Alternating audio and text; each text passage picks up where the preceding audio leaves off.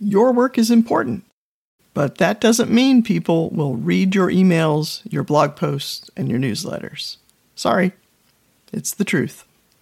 I'm Kay Helm, and on this episode of the Life and Mission podcast, I'll tell you how to make your content more inviting and easier to read so more people can join you in your life changing mission.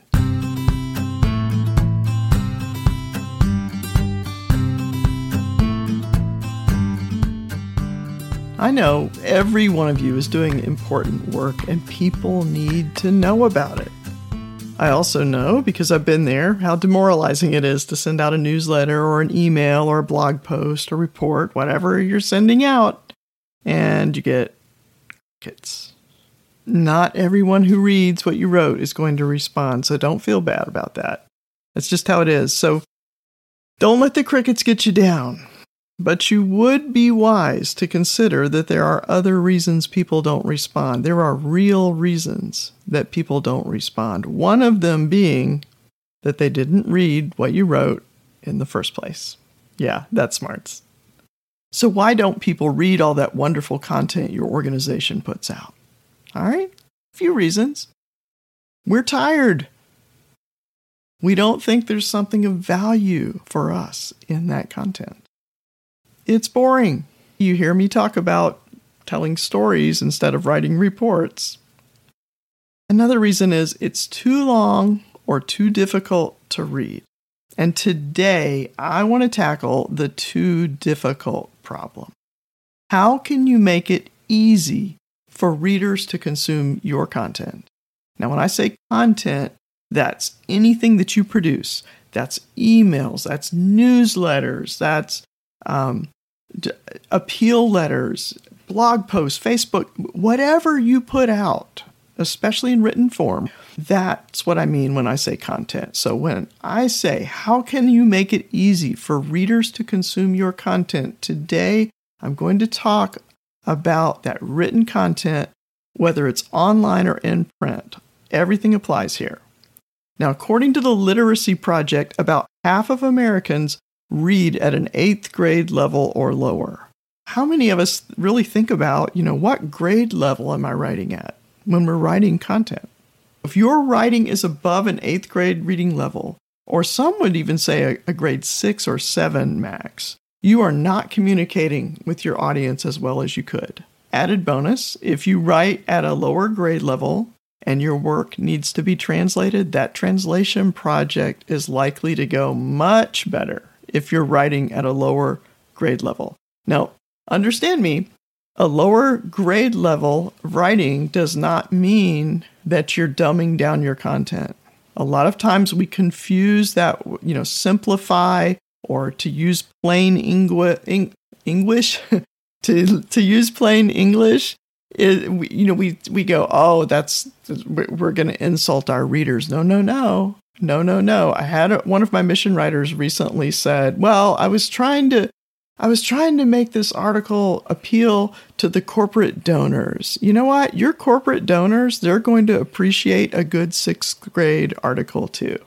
So don't worry about making it so easy to read that your higher level readers are not going to like what you write or that they're going to think it's too simple. Now, maybe you need to use some certain terms. Maybe you need to show that you know some expertise. But if you're really an expert in something, you can explain it in really simple terms.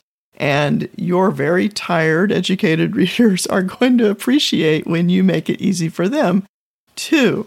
Let's look at some examples here you may have heard of some of these books. Now, there's a um, Shane Shane Snow of Contently website. He did some research and he checked out the grade level that some well-known authors tend to write at. Okay, so my favorite, "The Old Man and the Sea" by Ernest Hemingway, that is written at a grade four level. And if you are trying to learn how to write and you haven't read this book, I would say go get it and read it. Another book you might have heard of, To Kill a Mockingbird grade 5. Harry Potter, the first book, was written at a grade 5 level. And uh, the other books generally between grade 7 and 8. Okay, The Great Gatsby, grade 6. Any Hobbit fans? Any Lord of the Ring fans out there? Yes? Okay. J.R.R. Tolkien and Stephen King, both. Their books come in between grades six and seven. All right, J.K. Rowling, who I mentioned, Tom Clancy, John Grisham books, they land between grades seven and eight. And most popular nonfiction books, they hit around grade eight or nine. Leo Tolstoy, grade eight.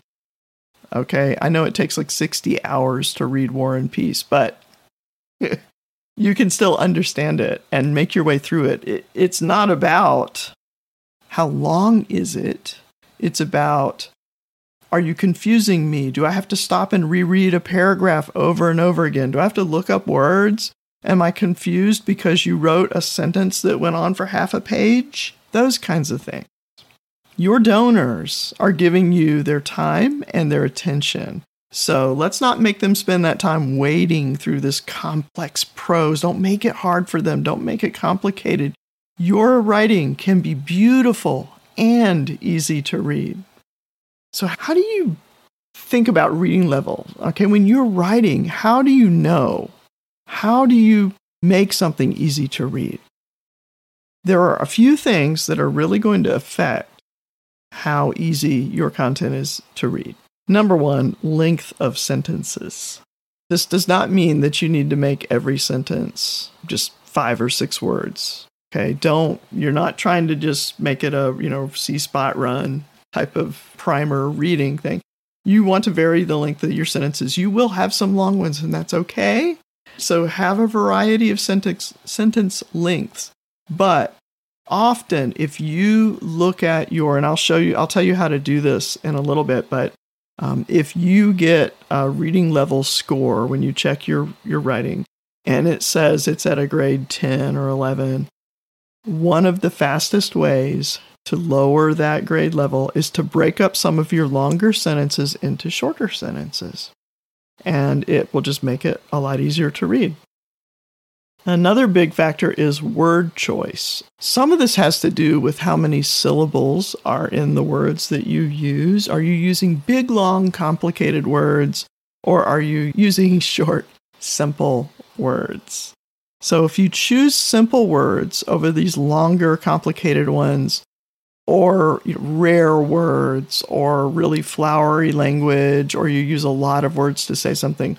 So, for example, Instead of saying utilize, you can say use.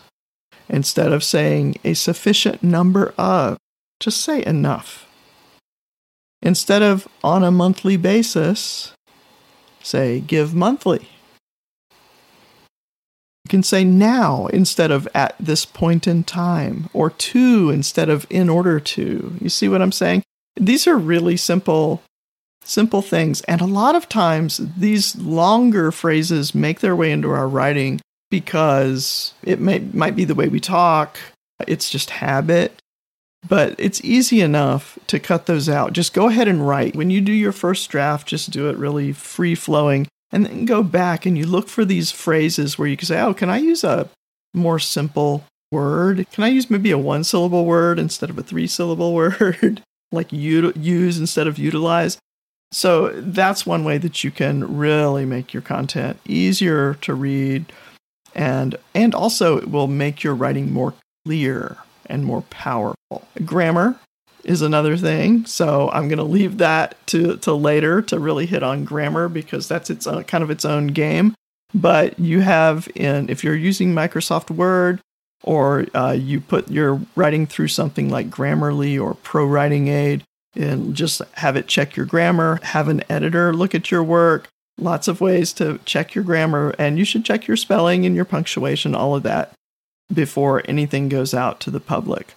The other thing that gets uh, overlooked, and this comes later in the process often, but you need to think about it when you're first writing, is your content structure. Is it organized in a logical order? Is your content is it easy to follow? Is your story easy to follow? It does not mean that it has to be in chronological order. We talk about this when storytelling. You don't always have to stay with chronological order, but you do have to have logical order. Another thing that will affect readability active voice versus passive voice. Active voice is the boy ate the banana. Passive voice would be the banana was eaten by the boy. Use a good grammar checker, a, a tool like uh, Grammarly or Pro Writing Aid. Either one of those, they're going to flag all that passive uh, voice. Also, Hemingway app, which I'll talk about in a little bit. There's lots of tools that can help you find these. Don't let this constipate your first draft, okay? Just write, just get it out of you. Just just write it down and then go back and fix these things. Next is wordiness. Using too many extra unneeded words that complicate the thing you want to say, such as filler words that don't add meaning or run on sentences like the one I just had. Using all these extra words, it's just it's like you're creating a maze for the reader to get through, and that's a lot of work. And frankly, if I just got home and I picked up my mail and I opened your letter because I really like you and I want to support you, but then you made me work too hard, I'm going to sit that down. I may intend to get to it later, but it was a lot of work and I'm busy and I might never come back around to it. But just make it really easy for me to read what you write. Okay? Another thing you want to do is simplifying your writing is to watch out for modifiers like absolutely, actually, completely, really, quite totally, and very. Almost every instance of these words can be deleted. These words don't really add any meaning to what you're saying. If you're using these modifiers, then there's probably a more accurate word that you can use instead. For example, instead of saying it rained really hard, you can say it poured. On a similar note, when you use a thesaurus, don't try to go find the fanciest word. Find the most accurate word that people will know. It's a combination. It's not just the most accurate word, it's the most accurate word to describe what you're trying to describe, to show. Remember, we're trying to show rather than tell, but one that people will know. Pick one that's familiar to people, one that you would use in conversation. Also, adverbs. Not always bad to use them, but if you can, remove them. Sometimes, sometimes they're good, but just sprinkle them. Don't use them a lot. Again, your grammar checkers will flag those. So let's go back to reading level. How do you know what reading level you're writing at? A couple of tools. Word has it built in. If you go to your editor and document stats, it will give you something called the Flesch Kincaid reading level. And you'll get something like, say, 5.6 or 6.8 or 9.3. And that's basically the number of the grade level 9.3, ninth grade reading level, 5.6, fifth grade le- reading level. So, pretty simple. And again, you can adjust your sentences and do all those things that I talked about. You're trying to get that reading level again up down to about an eighth grade, but if it's below sixth or seventh, that's even better. Word will do that, or it will give you the reading level. But I like to use an app called the Hemingway app, and it's free to use online, so you would copy and paste your content into the app. But you can also purchase it, it's like $20 or something like that. It's really easy to use. You open it up, you drop your content in, and it highlights hard to read sentences. And so it ranks them. So it'll say, oh, five of your 20 sentences are hard to read, and three of your 20 sentences are very hard to read. And, and you'll look at them, and like the hard to read sentences will be highlighted in yellow, and the very hard to read sentences will be highlighted in red. And your adverbs will be highlighted in another color, and your passive voice is highlighted in another color. And so it just flags those the kind of the big problems. And it it's not checking your spelling or doing anything else but if you really want to simplify your writing and hit that lower reading level and it gives you a grade off on the right margin it will tell you what grade level you have written at. And as you make changes to the text you can watch that grade level drop down. So if you open hemingway up and you drop your content in and you see a red highlighted sentence, you can go straight to that sentence. You know, if I fix that sentence, that's going to help my article and it's going to make it easier to read.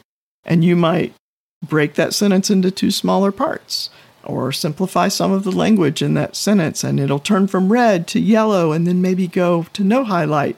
And you'll watch your reading level drop down as your content becomes easier to read. So it's a really cool tool and it speeds up your work. Okay, I'm not an affiliate. I don't get anything for recommending it, just so you know.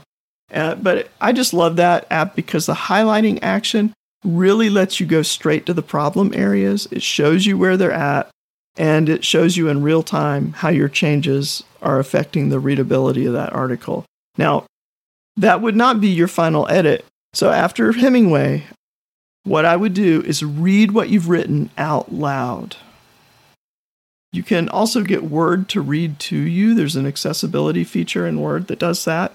And I'll post um, on my website, khelm.com, I will post some little helper videos there that show you how to use some of these tools, just really quick videos.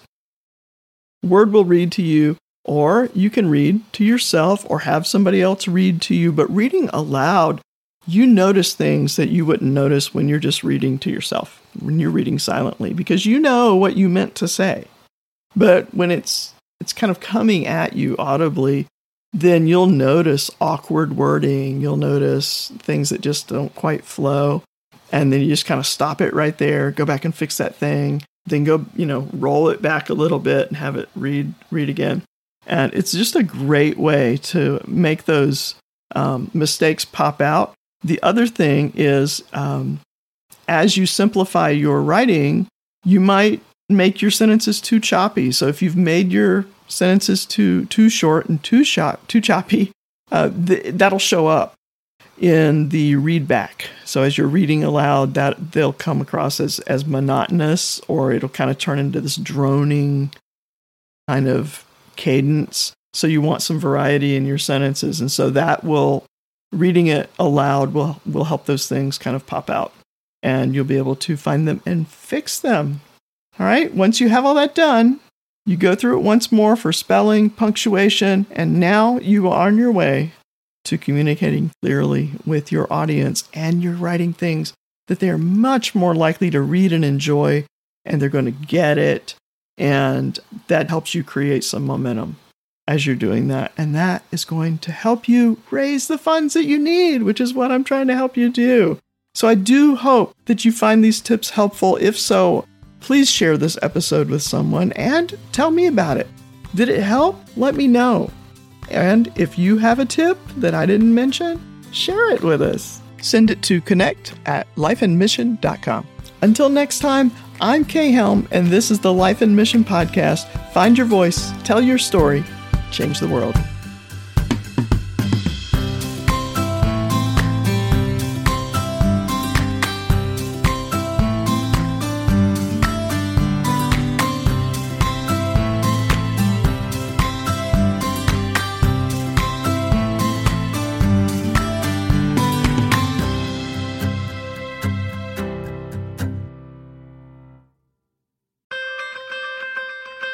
Hey, it's Kay here. There's one big truth about fundraising that people do not tell you when you start out, and that is if you struggle to tell stories, you will struggle to raise funds.